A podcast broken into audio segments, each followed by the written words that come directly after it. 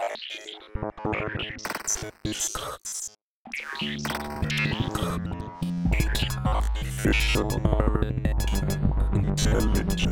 data analytics, data science. Willkommen zu unserer achtundzwanzigsten Folge beim Datenleben Podcast, dem Podcast über Data Science. Wir sind Helena und Janine und möchten mit euch die Welt der Daten erkunden. Es wird immer wichtiger, Daten in das große Ganze einordnen zu können. In unserem Podcast wollen wir deswegen Data Science anhand von Themen erklären, die uns alle betreffen. Dieses Mal geht es um Wasser, was wirklich jeden Menschen betrifft. Vor allem um Meeresspiegel und um die Folgen der globalen Erderwärmung. Wir haben bereits mit Folge sieben Klimadaten angefangen, uns Daten rund um die Klimakrise anzusehen und haben in der Folge damals ja, drei Schlaglichter auf verschiedene Bereiche geworfen: Temperaturen, Waldbrände und eben Meeresspiegel. Und das war so unsere sozusagen Recherchefolge, wo wir alles mal ein bisschen angeguckt haben und dann eben in jeweils einzelnen Folgen uns diesen Themen bereits gewidmet. In Folge acht Temperaturkurven, in Folge vierzehn Waldbrände und ja, jetzt fehlt noch Meeresspiegel bzw. Wasserspiegel und das ist jetzt dran in dieser Folge. Grundlage sind für uns Veröffentlichungen des Weltklimarates, beziehungsweise widmen wir uns zwei Berichten aus dem sechsten I P C C Sachstandsbericht. Die erscheinen im relativ großen Abstand von einigen Jahren, diese Sachstandsberichte, und setzen sich immer aus einzelnen Berichten von bestimmten Arbeitsgruppen zusammen. Und ja, wir haben uns die ersten beiden Berichte des sechsten Sachstandsberichtes einmal angeguckt. Vorab gibt es gleich im Einspieler noch ein paar Infos darüber, was hinter den Buchstaben I P C C überhaupt steckt.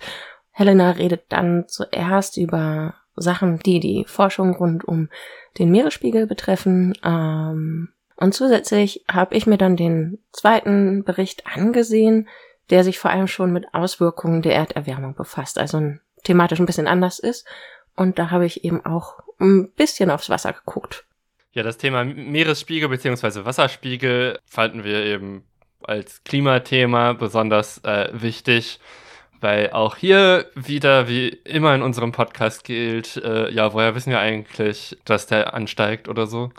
Äh, und deswegen haben wir uns diesem Thema gewidmet, um ein bisschen auch zu verstehen, ja, woher wissen wir das eigentlich?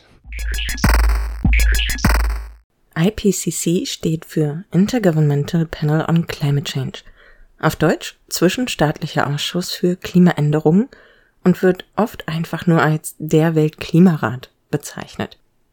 Das I P C C wurde aufgrund der weltweiten Bedeutung des Klimawandels und der komplexen wissenschaftlichen Fragen gegründet, wie es auf der Seite des Umweltbundesamtes heißt. Und zwar neunzehnhundertachtundachtzig von der Weltorganisation für Meteorologie und dem Umweltprogramm der Vereinten Nationen.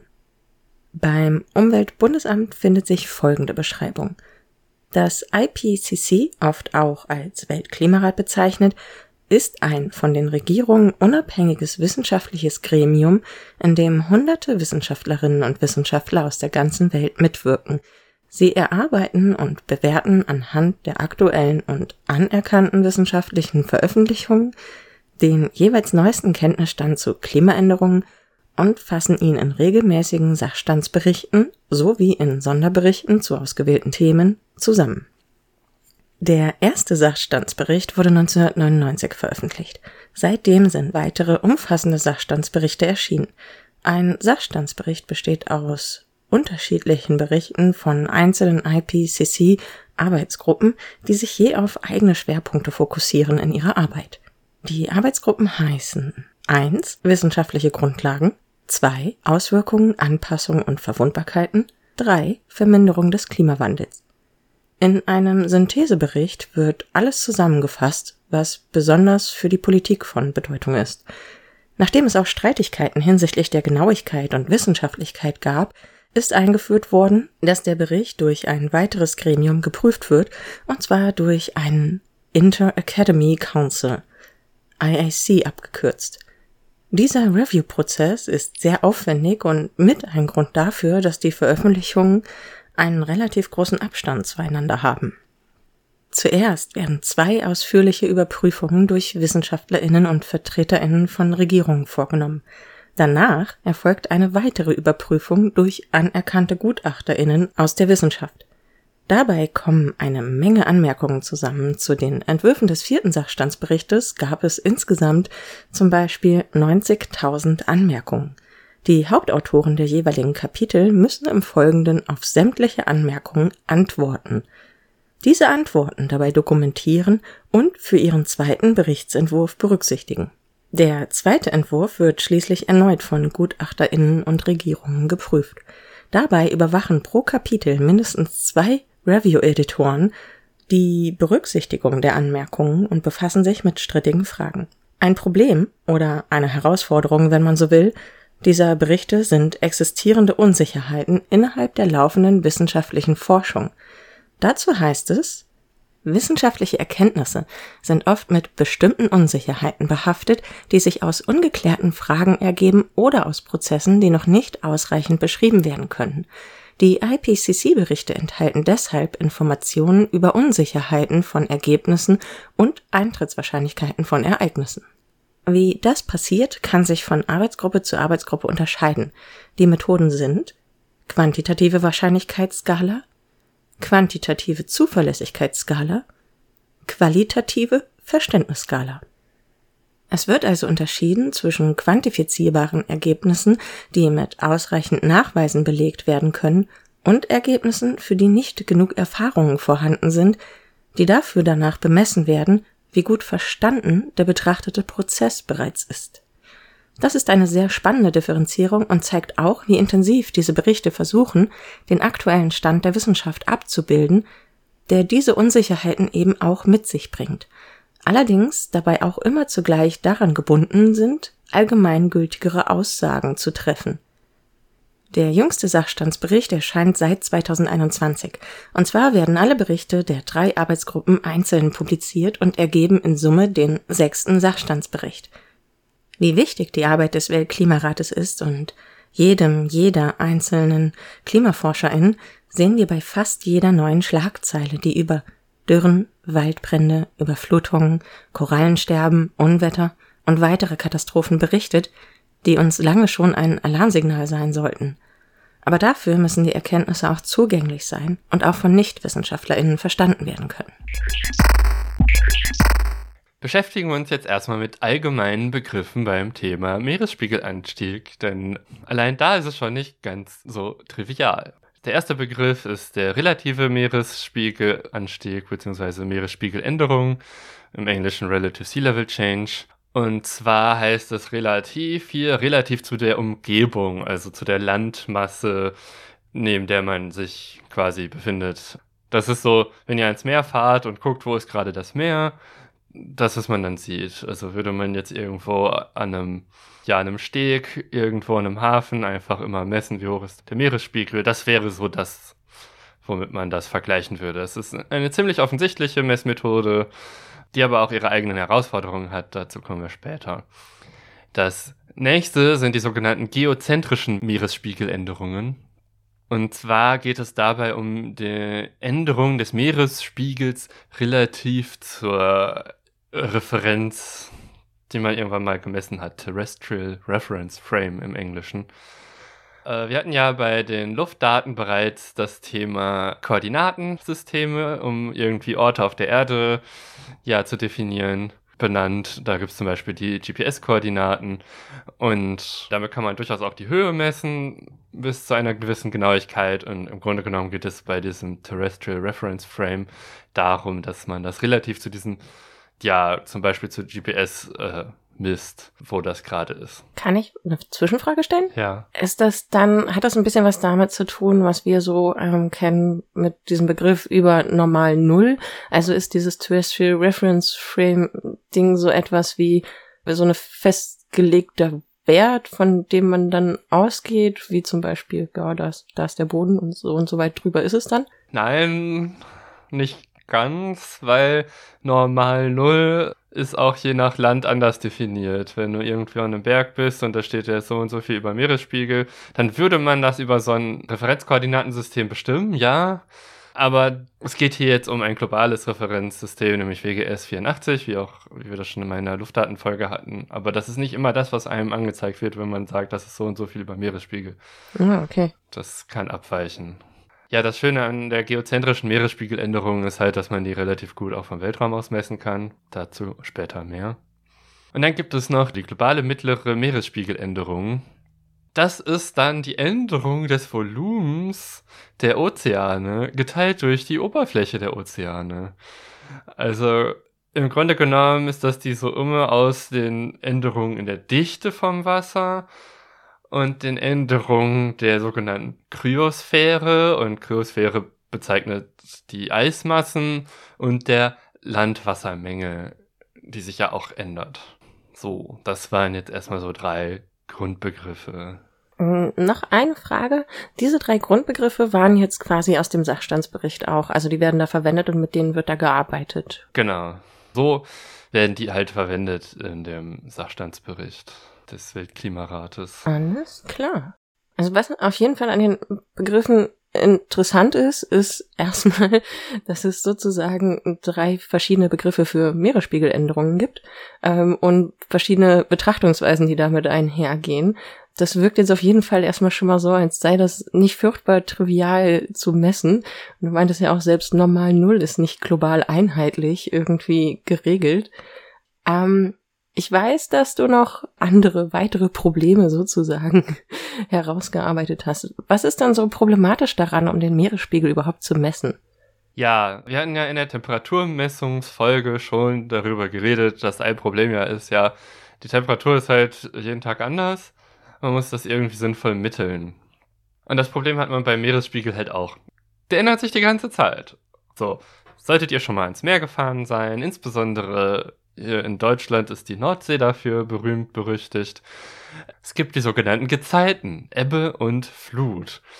Die führen dazu, dass ja zweimal am Tag Ebbe, also Wasser sehr niedrig steht, ist und zweimal Flut, wo das Wasser sehr hoch steht.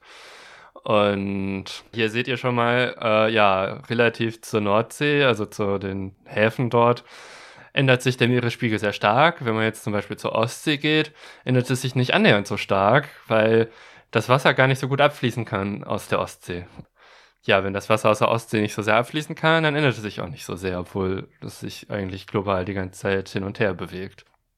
Gut, äh, Ebbe und Flut zweimal am Tag. Die Frage ist jetzt, woher kommen eigentlich die Gezeiten? Kann man die einfach so rausermitteln? Und ja, der Grund, weshalb wir Gezeiten haben, ist erstmal ganz trivial gesagt die Gravitation, also die Schwerkraft von Himmelskörpern und am offensichtlichsten halt die vom Mond. So, die Erde dreht sich einmal am Tag um sich selbst, der Mond braucht irgendwie so neunundzwanzig Tage, um einmal um die Erde sich zu drehen. Und das heißt, wenn man jetzt irgendwie zum Mond zugewandt ist, dann würde man ja erstmal erwarten, ja, jetzt müsste auch Flut sein. Aber es ist zweimal am Tag Flut, zweimal am Tag Ebbe. Und das hat auch mit dem Mond zu tun. Der Punkt ist, Erde und Mond bewegen sich ja umeinander, aber genauer gesagt bewegen die sich so umeinander herum, als, äh, also wenn man jetzt die Rechnung in der Gravitationsphysik macht, als würde man Erde und Mond erstmal quasi als Punkte annähern und dann bewegen die sich gemeinsam einen gemeinsamen Schwerpunkt. Dann gibt es eine optimale Rotationsgeschwindigkeit und mit der bewegt sich halt die komplette Erde um diesen Mittelpunkt herum, der komplette Mond. Was jetzt dazu führt, dass wenn man nach außen auf der Erdoberfläche guckt und nicht mehr im Mittelpunkt der Erde, wie die Geschwindigkeit ist, dass dann eigentlich von der Gravitation her die Geschwindigkeit der Umlaufbahn eine andere sein müsste. In diesem Fall bewegt sich der äußere Teil der Erdoberfläche zu schnell im Vergleich zu dem, wie eigentlich die Umlaufbahn eines Körpers an der Position der Erdoberfläche sein müsste, was zu einer Kraft führt, die man als Zentrifugalkraft kennt. Also das ist, also früher hat man das immer mit Milchkannen äh, dargestellt, aber ich glaube, das kennt heutzutage keiner mehr. Also wenn man jetzt irgendwie sich äh, eine einen Eimer nimmt, da Wasser reinfüllt und den dann so schleudert, dass der Loopings macht, dass das Wasser nicht rausfällt. Äh, das ist die Zentrifugalkraft. Und genau das Gleiche ist, was auch das Wasser nach außen drückt, quasi wenn man auf der gegenüberliegenden Seite der Erde ist, vom Mond aus gesehen. Und deswegen gibt es einmal auf der gegenüberliegenden Seite vom Mond Flut und auf der Seite, wo der Mond ist, offensichtlich auch, weil da zieht ja der Mond, ist die Gravitation halt noch relativ stark. Ja, das ist halt die Ebbe und Flut, die wir eigentlich so im Alltag am ehesten sehen. Und der Mondzyklus sind neunundzwanzig Tage, das heißt, man würde jetzt annehmen, wenn man jetzt neunundzwanzig Tage lang misst, kann man einfach Mittelwert berechnen und das ist dann das Ergebnis. Das ist dann der Meeresspiegel. Das Problem ist, die Gravitation der Sonne ist viel stärker als die vom Mond. Da die aber weiter weg ist, sind die Änderungen zwischen der Seite, wo gerade Tag ist und da, wo gerade Nacht ist, relativ zum Mond irgendwie deutlich geringer. Das heißt, wir sehen von Ebbe und Flut, die quasi von der Sonne ausgeführt werden. Das nehmen wir gar nicht so stark wahr, aber es addiert sich trotzdem auf die normale Ebbe und Flut, die wir sehen. Und da ist der Zyklus ein ganz anderer, sodass hier, wenn man beides genau abgleicht, der Zyklus achtzehn Jahre betragen würde, über die man mitteln würde, damit beide Effekte sich einmal ausgleichen. Das heißt, nur irgendwie die neunundzwanzig Tage mitteln reicht nicht. Und dann gibt es noch Wetter. Also wenn gerade Sturm in Richtung Küste ist, dann ist halt der Meeresspiegel auch höher und so weiter. Das heißt, ja, der ändert sich die ganze Zeit. Das heißt, eine relative Meeresspiegeländerung ist gar nicht so leicht zu messen. Was mir dabei noch einfällt, weil du das Wort Zentrifugalkraft benutzt hast, es gibt ja auch noch die Eigenrotation der Erde, die ja dazu führt, dass, dass es um den Äquator herum sie sich schneller dreht. Also Richtung Pole ähm, ist sie langsamer. Dann müsste doch da eigentlich auch äh, die die Zentrifugalkraft quasi durch die Eigenrotation langsamer sein. Das heißt, sich da anders Ebbe und Flut auch noch durch die Drehbewegung der Erde auswirken? Also ja und nein. Also erstens, ja, die Zentrifugalkraft der Erdrotation selber führt auch dazu, dass sich der Meeresspiegel unterschiedlich verhält. Aber der ist ja konstant am Ort. Die Erde dreht sich ja immer gleich schnell. Ja, okay. Nur nicht gleich schnell äh, überall auf sich selbst. Genau, aber an einem Ort, wo du bist und misst, ist, das, ist diese Zentrifugalkraft der Erde mal gleich. Und insgesamt führt diese Zentrifugalkraft der Erde dazu, dass der Meeresspiegel, also dass das so ganz leicht abgeflacht ist, so dass äh, natürlich der Meeresspiegel etwas höher ist. Also was heißt höher? Im Prinzip ja höher ist als am Pol, weil das ein bisschen mehr dahin gedrückt wird durch die Zentrifugalkraft. Aber der, der Effekt ist halt konstant, deswegen ist der jetzt äh, im Sinne dieser Folge nicht so relevant. Aber es gibt ja auch noch andere Faktoren, die auf der Erde selbst eine Rolle spielen bzw. gespielt haben. Welche sind das denn? Ja, also vor zwanzigtausend Jahren gab es äh, in Europa und Nordamerika eine sogenannte Eiszeit. Da waren dann durchaus kilometerhohe Eisberge auf dem Kontinenten drauf. Es war sehr kalt. Und naja, so kilometerhohes Eis ist ganz schön schwer. Das ist so schwer, dass es sogar die Landmasse nach unten drückt, relativ zum Meeresspiegel. Und das ist aber alles schon längst weggetaut. Aber ja, trotzdem steigt immer noch die Landmasse hier auf. Das heißt, der relative Meeresspiegel kann lokal sogar dadurch sinken oder der Anstieg, äh, der relative Anstieg ist dadurch abgeschwächt, dadurch, dass ja die Landmasse sich erhebt gegenüber dem Ozean, weil halt kein Eis mehr da drauf ist, der es runterdrückt. Und letztlich ist das halt ein sehr langsamer Prozess, weil die Erde jetzt nicht ganz so flexibel ist, äh, und deswegen passiert das immer noch. Was ich damit sagen wollte, ist, aufgrund des Effektes, dass sich immer noch Landmassen nach oben und unten bewegen, vor allen Dingen nach oben, ja, es ist halt relativ schwer, nur die relativen Meeresspiegeländerungen an Küsten zu messen, um irgendwie daraus einen globalen Wert zu machen. Und deswegen macht man das ganz gerne vom Weltraum aus mit Satelliten. Und da gibt es verschiedene Messmethoden.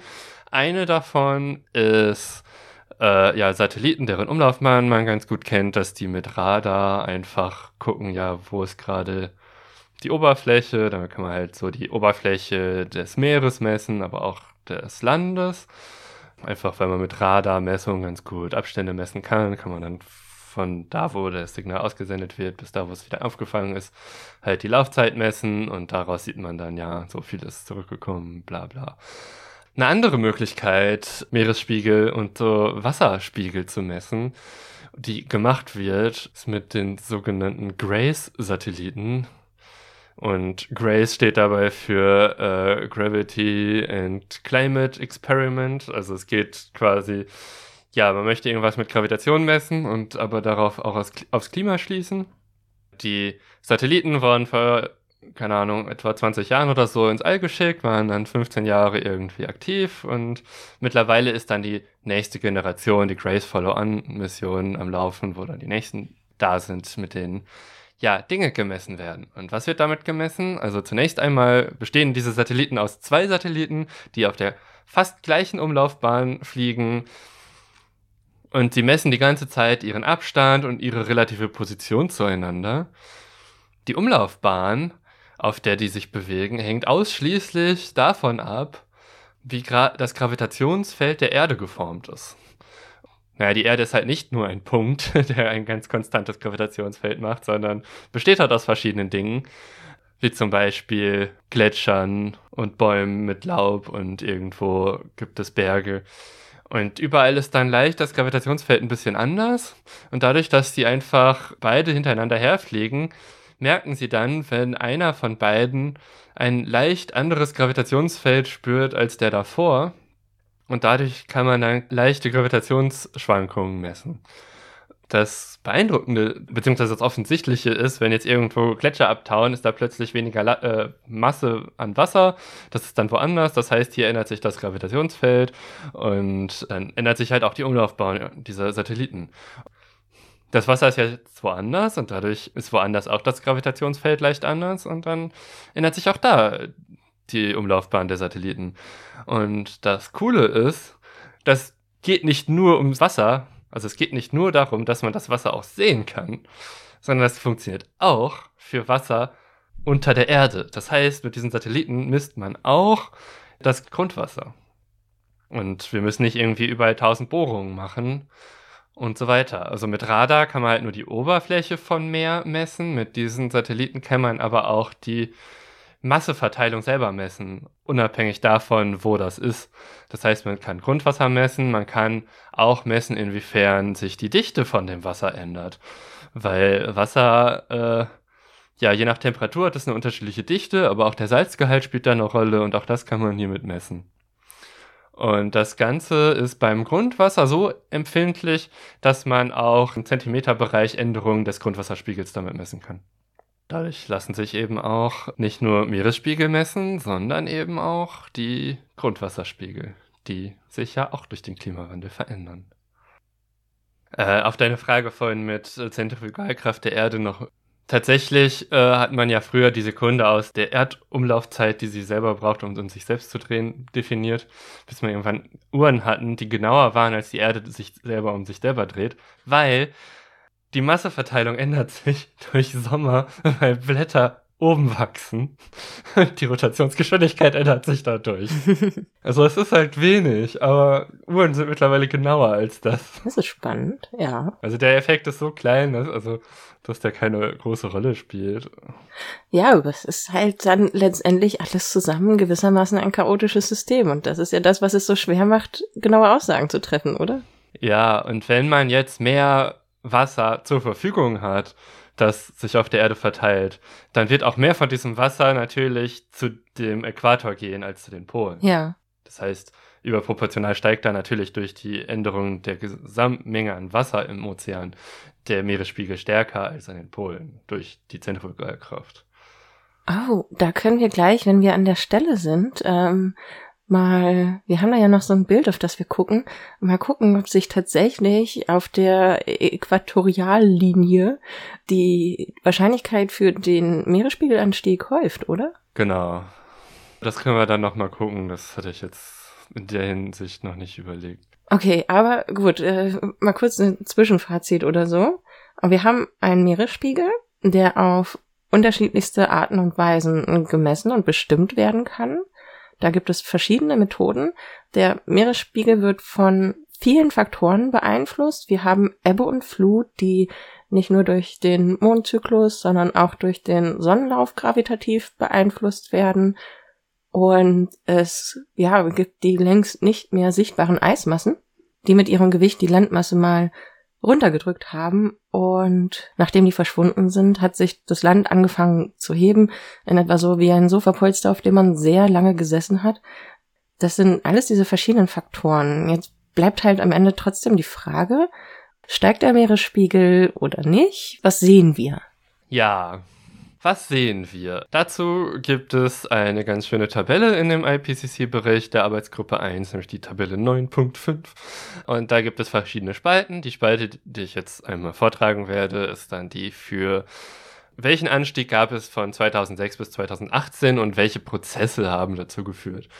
Und zwar gab es insgesamt einen beobachteten Meeresspiegelanstieg von dreiundvierzig Millimetern, wobei im Rahmen der Messunsicherheiten ist das äh, Konfidenzintervall, also wo man sagt, ja, liegen jetzt fünfundneunzig Prozent der Messungen äh, drin, zwischen vierunddreißig Millimetern und zweiundfünfzig Millimetern Meeresspiegelanstieg gesamt. Und das hat verschiedene Ursachen.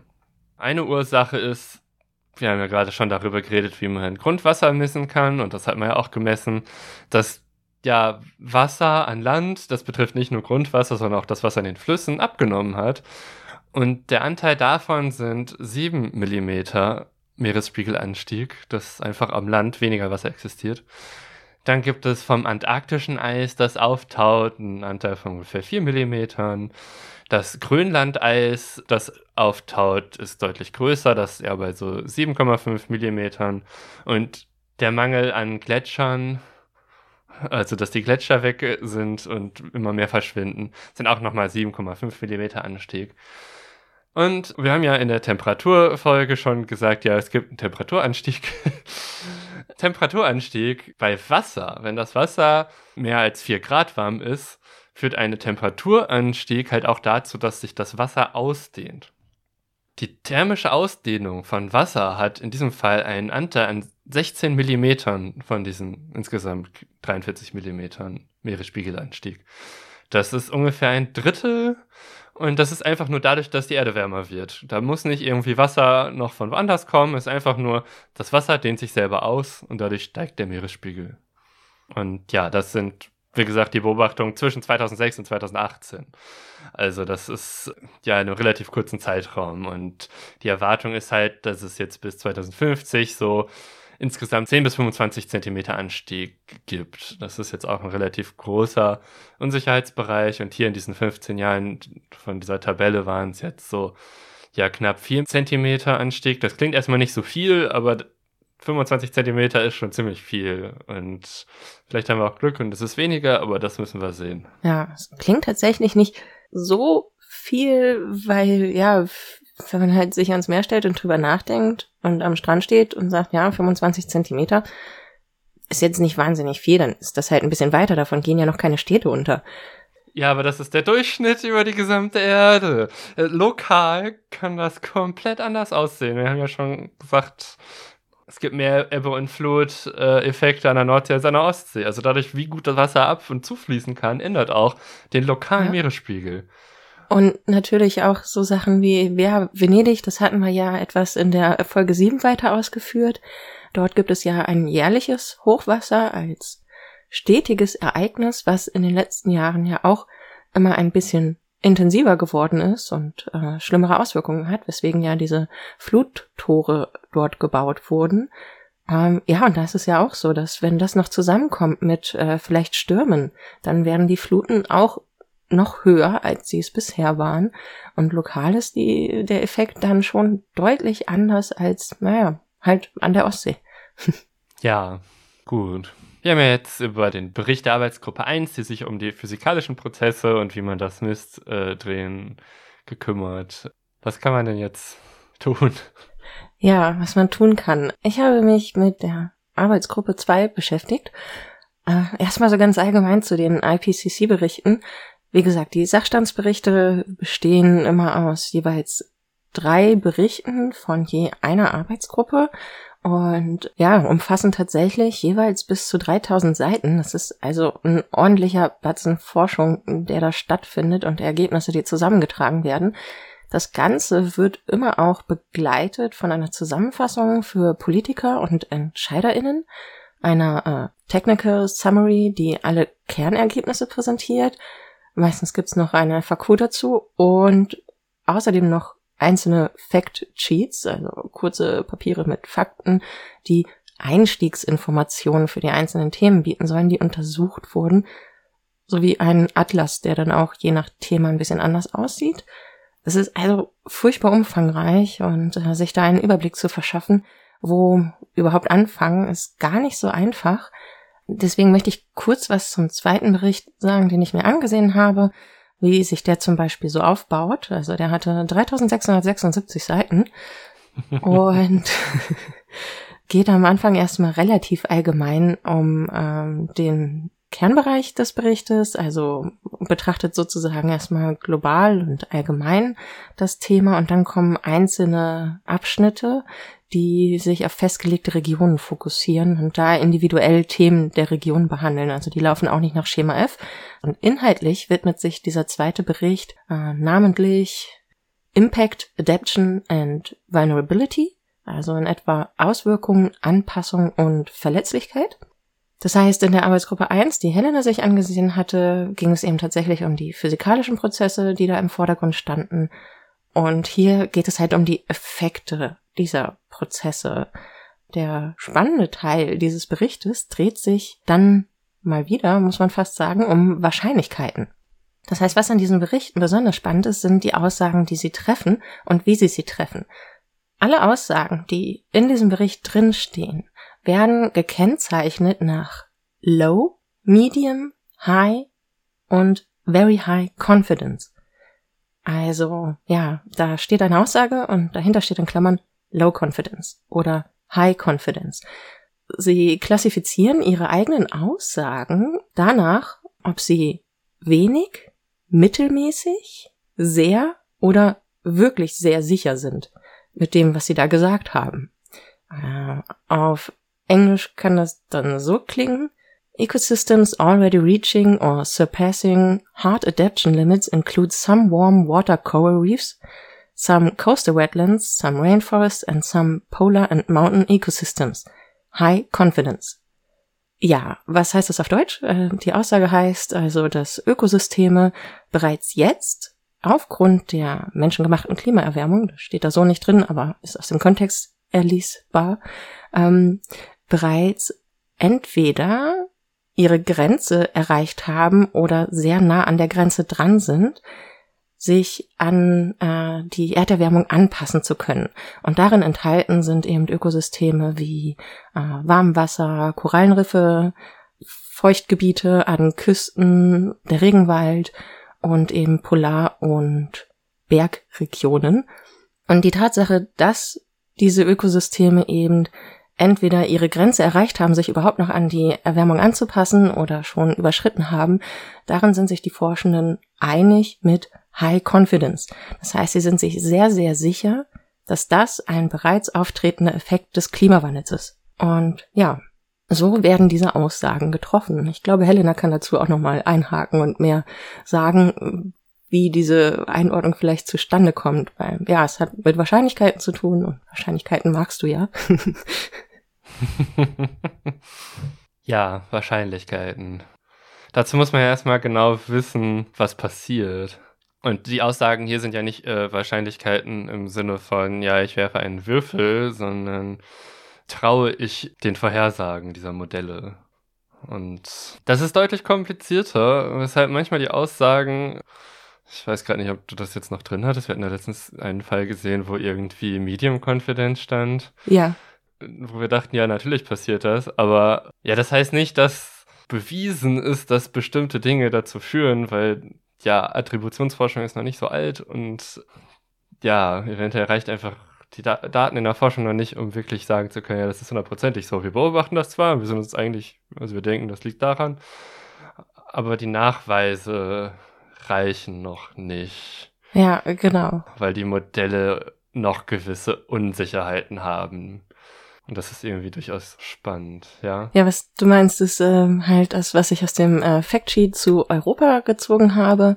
Ja, diese Factsheets hatte ich ja eben schon angesprochen, die befassen sich auch mit einzelnen Regionen und da gibt es eben zum Beispiel eins zu Europa. Darin wird vor allem behandelt, wie der Klimawandel sich hier auswirkt und welche Risiken damit verbunden sind. Da sind sich die Forschenden mit very high confidence, also wirklich sehr sicher, dass bereits jetzt Effekte durch die eins Komma eins Grad wärmere Welt in Europa beobachtbar sind. Und das, was Helena gerade angesprochen hat, was relativ überraschend war für uns beide, als wir ähm, da einmal drüber geguckt haben, war, dass die Aussage, dass es dadurch häufigere Hitzewellen und Trockenperioden gibt, lediglich mit Medium Confidence angegeben ist. Also sie sind sich mittelmäßig sicher, dass aufgrund dieser eins Komma eins Grad wärmeren Welt, in der wir leben, die Hitzewellen häufiger werden und es trockener ist. Genau, und das beobachten wir ja gerade, dass es mehr Hitzewellen gibt und es trockener ist, zumindest die letzten Jahre.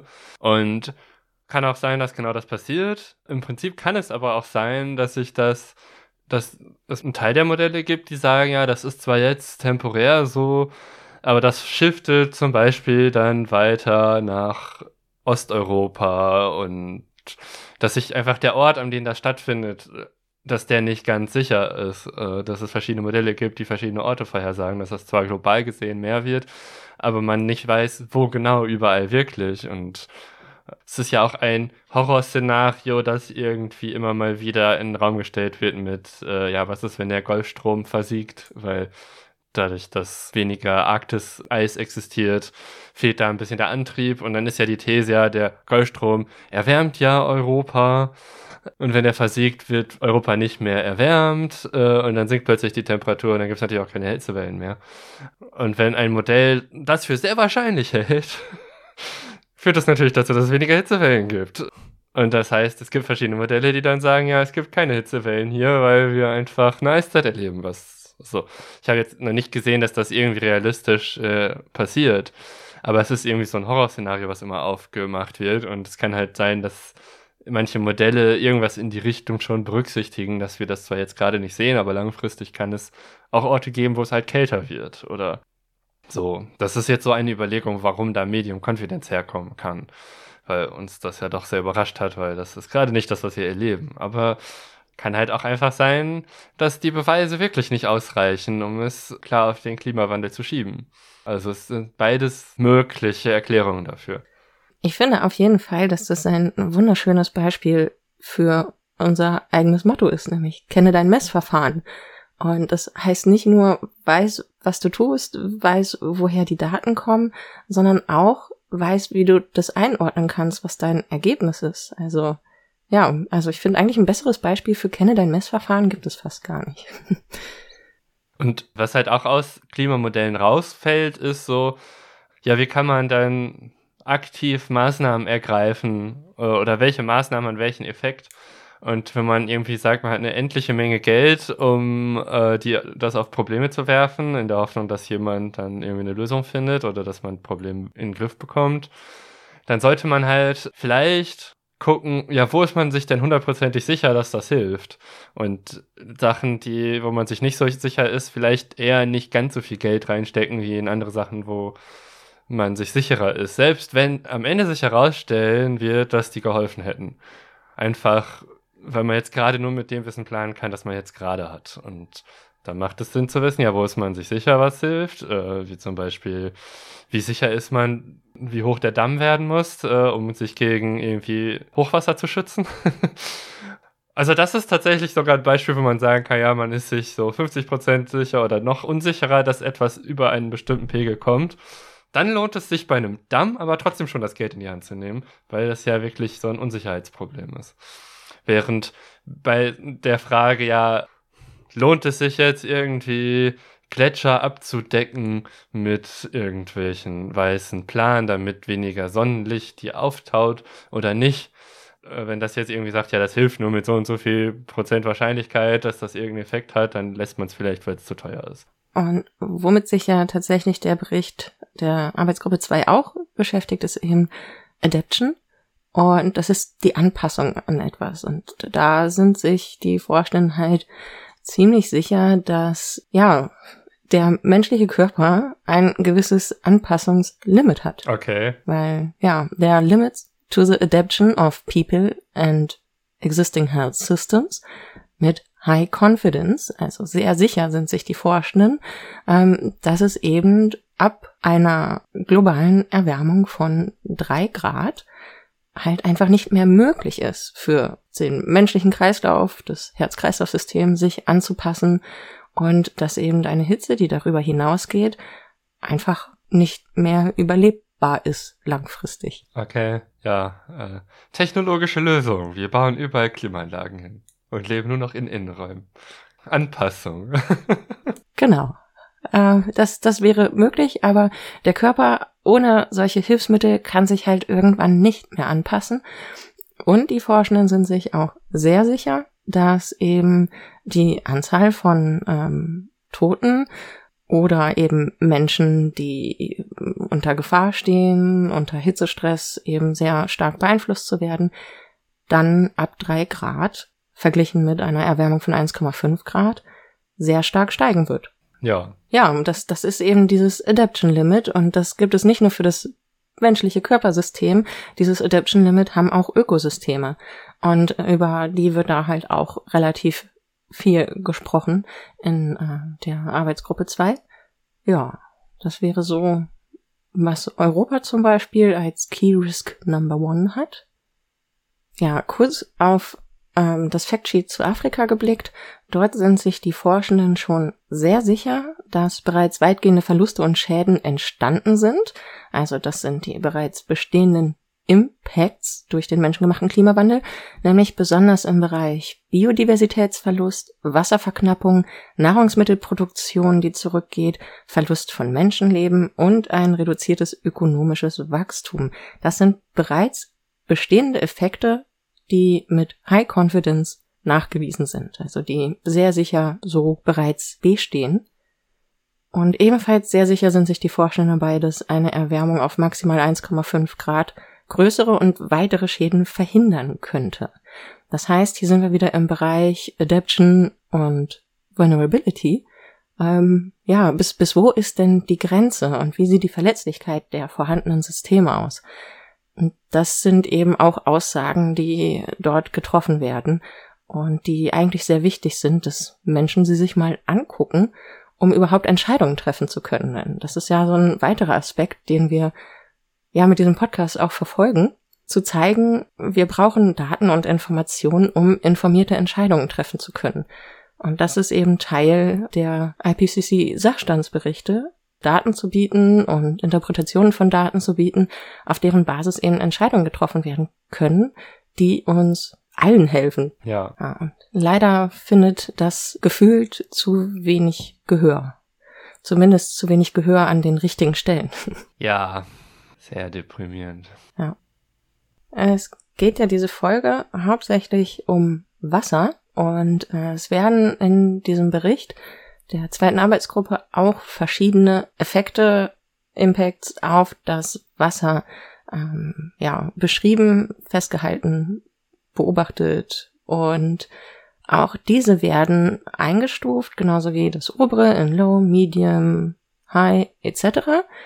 Und da gibt es im zugehörigen Atlas auf äh, Seite achtunddreißig ein, eine Darstellung zu, die erstmal relativ unübersichtlich wirkt.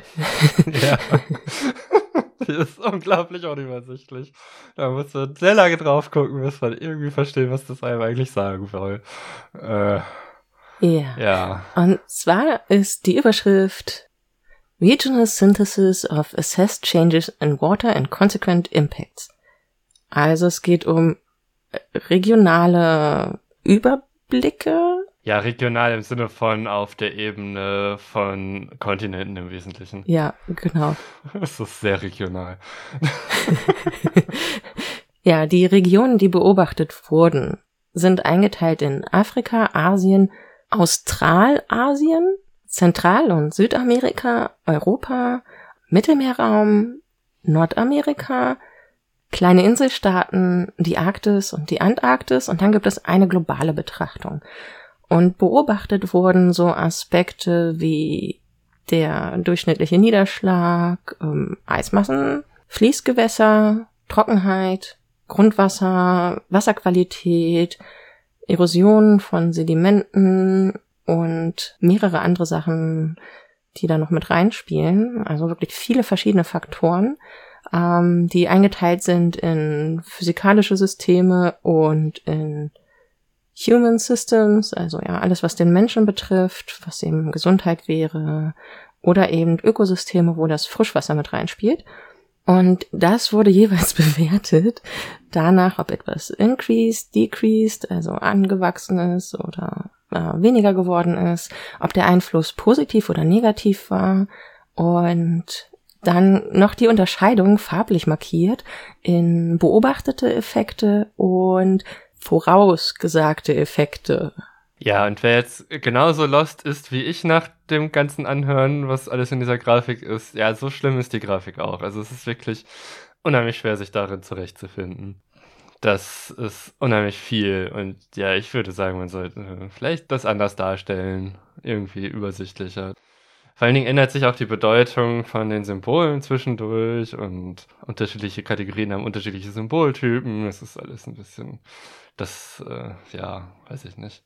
Wir können aber trotzdem was aus dieser Grafik lernen. Nicht nur, dass es echt verwirrend ist, da drauf zu gucken und man lange braucht, um sich da äh, irgendwie ein bisschen einzudenken und das Gefühl zu haben, vielleicht ein bisschen verstanden zu haben, worauf das Ganze hinausläuft. Was daraus vor allem zu lernen ist, ist ja, dass diese Darstellung so grob ist, dass die Aussage total schwierig ist. Also wie gesagt, hier werden Kontinente zusammengefasst oder ähm, anders aufgeteilte Regionen. Und es ist halt einfach total schwierig, daraus abzulesen, wie sich die Wasserqualität verändert oder was schon beobachtet werden konnte. Und deswegen, ja, macht es nicht so furchtbar viel Sinn. Also die Aussagekraft schwindet halt ein bisschen, dadurch, dass letztendlich alles irgendwie ähm, gemittelt ist. Ja, also zum Thema Wasserqualität in Europa, da ist man sich ziemlich sicher, die hat, zu, äh, hat deutlich abgenommen, beobachtet, aber die Modelle sagen ja, mit geringer Wahrscheinlichkeit nimmt die wieder zu. Teilweise sind die Sachen ein bisschen verwirrend, also vor allen Dingen, es gibt da auch nicht irgendwie keinen Effekt oder so, es gibt halt Zunahme, Abnahme und dann die Kategorie, ja beides.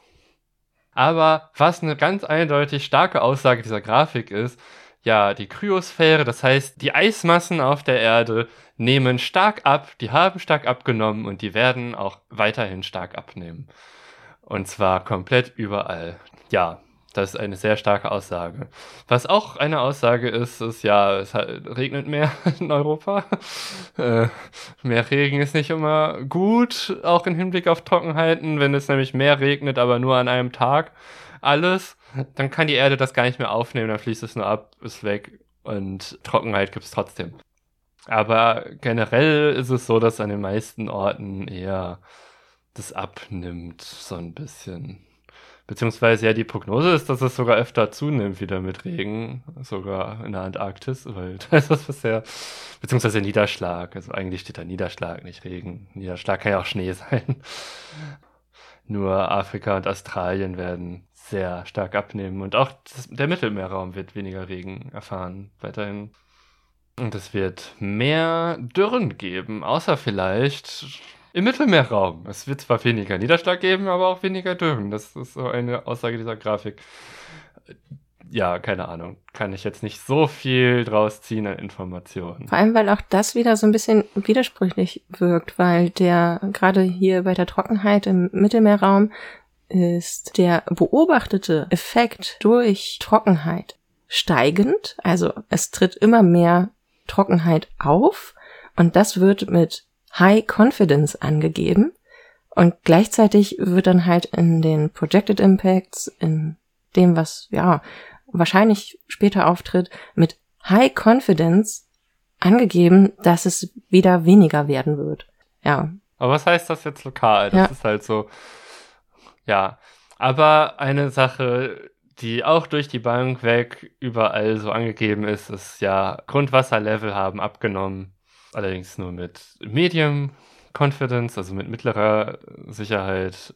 Und die werden auch an den meisten Orten weiter abnehmen, die Grundwasserlevel. Es gibt ein paar Orte wie ja, äh, Südamerika und Europa, wo es sich unterschiedlich verhält, also wo nicht überall es abnehmen wird, sondern nur regional und bei anderen vielleicht auch ein bisschen mehr werden wird, aber an den meisten Orten wird das Grundwasserlevel weiter sinken. In jedem Fall zeigt diese Grafik sehr gut, dass es gar nicht so leicht ist, generelle Aussagen zu treffen, wenn es um das Klima geht. Und das ist halt wirklich, wie wir schon mehrfach gesagt haben, immer darauf ankommt, wie die lokalen Effekte denn tatsächlich sind. Und deswegen, ja, würde ich daraus halt ziehen, dass vor allem zwar global gehandelt werden muss, aber das heißt immer so schön, uh, think global, act local. Ja, es ist, welche Effekte auftauchen, ist doch sehr lokal unterschiedlich. Und ja, auch die Effekte vom Meeresspiegelanstieg sind lokal sehr unterschiedlich. Also bisher gibt es ja immer auch etwas, das nennt sich zum Beispiel Jahrhunderthochwasser, das passiert einmal im Jahrhundert. Aber wenn der grundsätzliche Meeresspiegel schon gestiegen ist, dann ist ja das Jahrhunderthochwasser auch entsprechend um genau diese Höhe höher. Und auch das ist ein Impact, der in diesem äh, Teilbericht drin steht. Und da wurden Karten von Küstenlinien dargestellt, wo dann die farbliche Markierung heißt, ja, in welchem äh, Jahr wird denn das Jahrhunderthochwasser ein jährliches Hochwasser sein? Äh, was, äh, was Risikobewertung angeht, ja, von das passiert einmal in hundert Jahren, das passiert jedes Jahr, ist schon ein ziemlich krasser Effekt. Das heißt, selbst wenn der durchschnittliche Meeresspiegel gar nicht so hoch angestiegen ist, ist dann doch das Problem, dass ja durch die statistischen Schwankungen, über die wir ja schon viel geredet haben, die durch Wind, Wetter, äh, Ebbe und Flut und so weiter zustande kommen, dass das einfach die Hochwasser noch mal viel stärker verschlimmern kann, als man das bisher kannte. Ja, wenn man da drauf guckt, sieht man relativ gut in den Bereichen um den Äquator herum, ist es oft schon entweder an dem Punkt, dass aus Jahrhunderthochwassern jährliche Hochwasser sind, oder es wird in den nächsten dreißig Jahren soweit sein, dass Jahrhunderthochwasser jedes Jahr auftauchen. Also bisherige Jahrhunderthochwasser. Während jetzt so in Europa und Nordamerika, je weiter man nach Norden kommt, ist es dann so, ja, das passiert erst so um zwanzig achtzig herum, beziehungsweise erst so ab zweitausendeinhundert, dass Jahrhunderthochwasser zu jährlichen Hochwassern werden. Gerade so in Skandinavien oder ja, Alaska ist das in dieser Grafik deutlich zu sehen. Also um zweitausendeinhundert sind diese Hochwasser erst an diesem Punkt angekommen. Äh, wenn man jetzt nach Süden guckt, gibt es etwas weniger Datenpunkte, aber auch da ist zu sehen, ja, bei Feuerland ist das auch eher spät, das ist ja sehr südlich bei Argentinien. Und Chile hat diese Punkte auch früher erreicht. Ja, da hatten wir ja vorhin schon mal drüber geredet, dass es, äh, wenn mehr Wasser im Meer ist, dass es tendenziell auch um den Äquator herum etwas stärker steigen wird als in den Polen. Das sieht man in dieser Grafik doch relativ gut auch, ja, diesen Effekt. Ob das natürlich an der Überlegung liegt, die wir vorhin hatten, oder vielleicht auch daran, wie die Meeresströmungen an sich orientiert sind, ist natürlich auch nochmal eine Frage, die wir jetzt nicht ganz klären können. Genau, was halt auffällig ist, ist, dass da auch ein paar Punkte fehlen, nämlich gerade so die Westküste Afrikas, da fehlen irgendwie Datenpunkte. Da wissen wir auch nicht, ob das daran liegt, dass man einfach diese Datenpunkte nicht berechnen kann, weil bisher noch gar nicht die Informationen existieren, weil da niemand gemessen hat, wann Jahrhunderthochwasser auftreten. Oder die Messungen ignoriert werden vom I P C C, keine Ahnung. Das wissen wir nicht, die fehlen einfach. Ist ein bisschen schade, dass das nicht klar ist aus dieser Grafik, ob Daten, wenn sie nicht da sind, fehlen oder ob dieser Effekt nicht auftritt. Weil, wie du sagst, vielleicht die Meeresströmung das verhindern. Keine Ahnung. Ja, auf jeden Fall hatten wir eine Theorie und so auf den ersten Blick scheint die nicht völlig unwahrscheinlich. Also sie ist auf jeden Fall mit dieser Grafik nicht gleich vom Tisch. Genau. Und es ist natürlich, je nachdem, wie viel C O zwei wir weiterhin in äh, unsere Atmosphäre pumpen, schlimmer oder weniger schlimm. Und das ist beides hier dargestellt. Also wer schlimmer betroffen ist, ist in beiden Fällen gleich. Und ich habe jetzt in erster Linie halt für einen nicht ganz so schlimmen C O zwei Anstieg geredet. Das sieht deutlich schlimmer aus bei dem R C P acht Komma fünf Szenario. Darüber hatten wir auch schon mal in der Klimadatenfolge geredet, was das heißt. Das ist quasi das, ja, wenn wir so weitermachen wie bisher mit C O zwei Ausstoß, was dann passieren wird. Das sieht doch nochmal, da ist man deutlich früher an den Punkten, wo es äh, solche Jahrhunderthochwasser überall jährlich gibt. Hoffen wir mal, dass es nicht auf diesem Pfad bleibt. Aber bisher sind wir ja gut dabei. Yay. Äh. Auf dem Pfad zu bleiben, genau. äh, ja. Das ist diese Sache mit dem Karussell und bitte anhalten, ich möchte aussteigen. Ja. Gut. Ähm, ja, bevor das deprimierend wird, kommen wir doch mal zum Fazit, oder? Ja, äh, Fazit. Also ich habe bei der Vorbereitung dieser Folge ziemlich viel gelernt, auch wenn ich jetzt gerade was Gravitation und so weiter angeht, auch viel schon wusste, weil das habe ich zufälligerweise studiert. Aber auch wie der I P C C-Bericht aufgebaut ist und so weiter. Ich wusste, den gibt es, aber dass es drei Arbeitsgruppen gibt, wusste ich jetzt nicht. Die dritte Arbeitsgruppe, darüber haben wir jetzt gar nicht geredet, die schlägt dann konkret vor, was man jetzt tun sollte und sagt auch, wie ist der Impact von diesen Sachen. Und das ist dann wirklich das, woraus man Entscheidungen treffen sollte. Gerade für die Politik wäre das eigentlich wichtig, den zu berücksichtigen. Das ist dann der letzte, der erschienen ist. Und ja, Meeresspiegelmessungen sind auch wieder so schwer wie immer, äh, weil Ebbe und Flut, Landhebung, Eismassen, Schmelzwasser, dichte Änderungen, irgendwie Sand, das durch Flüsse ins Meer gespült wird und all solche Dinge. Also ja, sehr viele Effekte, es ist nicht so einfach, aber es funktioniert trotzdem irgendwie und... Ich habe viel gelernt in dieser Folge. Ja, ich hatte mir vorher die I P C C-Berichte auch noch nicht so genau angeguckt. Und ja, ich hoffe, da konnten wir einiges zu sagen und vielleicht auch eine kleine Vorwarnung oder vielleicht äh, treffen, wie umfangreich die tatsächlich sind. Und dass es aber auch äh, Bereiche gibt, die sich angeguckt werden können, die vielleicht ein bisschen direkter Ergebnisse aufarbeiten, wie eben diese Factsheets für EntscheidungsträgerInnen, die zur Verfügung gestellt werden.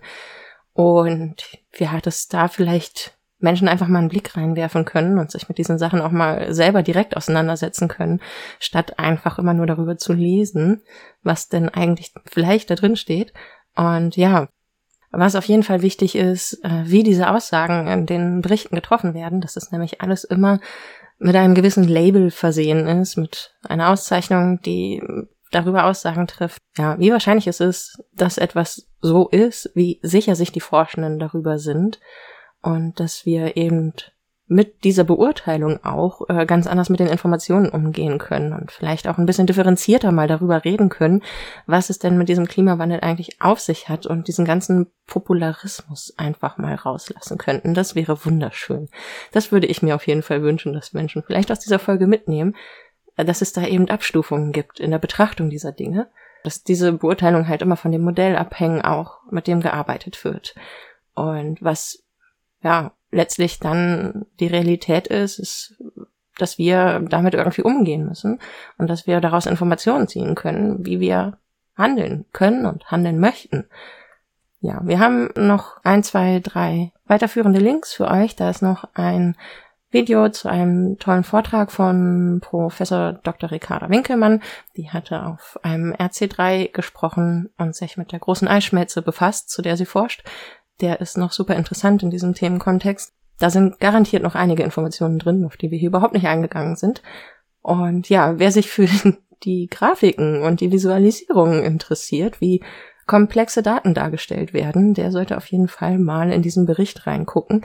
Allein beim Durchscrollen fallen einem innerhalb weniger Seiten gefühlt Dutzende verschiedene Optionen auf, wie komplexe Daten abgebildet werden können. Und ob das nun alles übersichtlich und zugänglich ist, steht auf einem anderen Blatt, aber guckt vielleicht einfach mal rein und äh, schaut euch an, wie diese Daten aufbereitet sind. Das ist jedenfalls sehr spannend.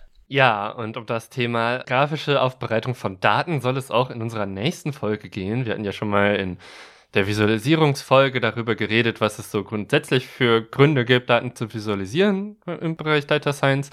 Und in der nächsten Folge geht es ganz konkret um bestimmte Darstellungstypen für eindimensionale Daten. Sowas wie eine Temperatur zum Beispiel, die kann irgendwie bei zehn Grad sein oder bei zwanzig Grad und so weiter. Und wir wollen darüber reden, wie man solche Daten darstellen kann anhand von konkreten Beispielen und quasi damit ein Data Science Tool uns angucken, das insbesondere in diesem Fall auch für die Kommunikation benutzt werden kann. Wenn ihr uns weiter hören möchtet und herausfinden möchtet, wann die nächste Folge erscheint, folgt uns auf Twitter unter at datenleben oder besucht unsere Webseite w w w punkt datenleben punkt de. Hinterlasst uns gerne Feedback, darüber freuen wir uns immer sehr. Und wenn euch die Art und Weise, wie wir an solche Projekte herangehen, gefällt, ihr könnt uns als Data Scientists auch buchen für Analysen und Projekte. Und falls ihr Fragen zum Thema habt oder Themen, die euch interessieren, dann schreibt uns. Ja, dann bleibt mir nur noch für eure Aufmerksamkeit zu danken und bis zum nächsten Mal. Ciao. Bis dann. Tschüss.